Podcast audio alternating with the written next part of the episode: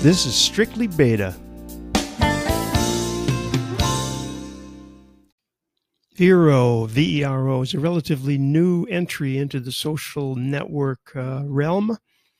And um, its main thing is that it's absolutely beautiful app. It, there is no web version, but it's a it's a very nice looking app, and it has a very clever paradigm, in my opinion.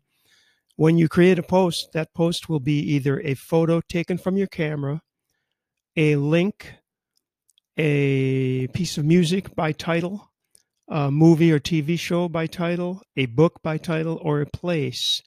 And when you start doing these, so it's already categorized. In other words, you have those, let's say, uh, six collections. Of those, you can then post to.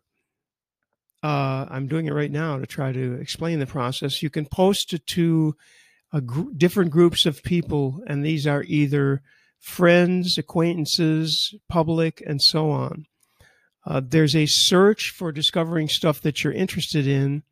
Uh, that part of it looks awfully slick, and there's kind of a fatigue that sets in for me because this is all the same stuff. So Vero suffers from two things, which I'll get into in the conclusion, which is going to be now because I'm tired of turning this on and off.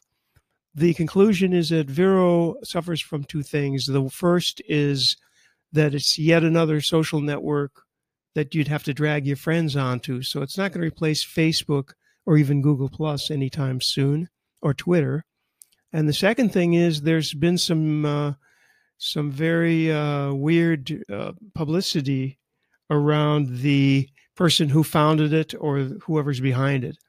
And I'll let you discover that for yourself. But that may be causing some friction in the adoption of Vero. But again, the big advantage of it is that it's very, very nice looking. So I'll put that in the graphic.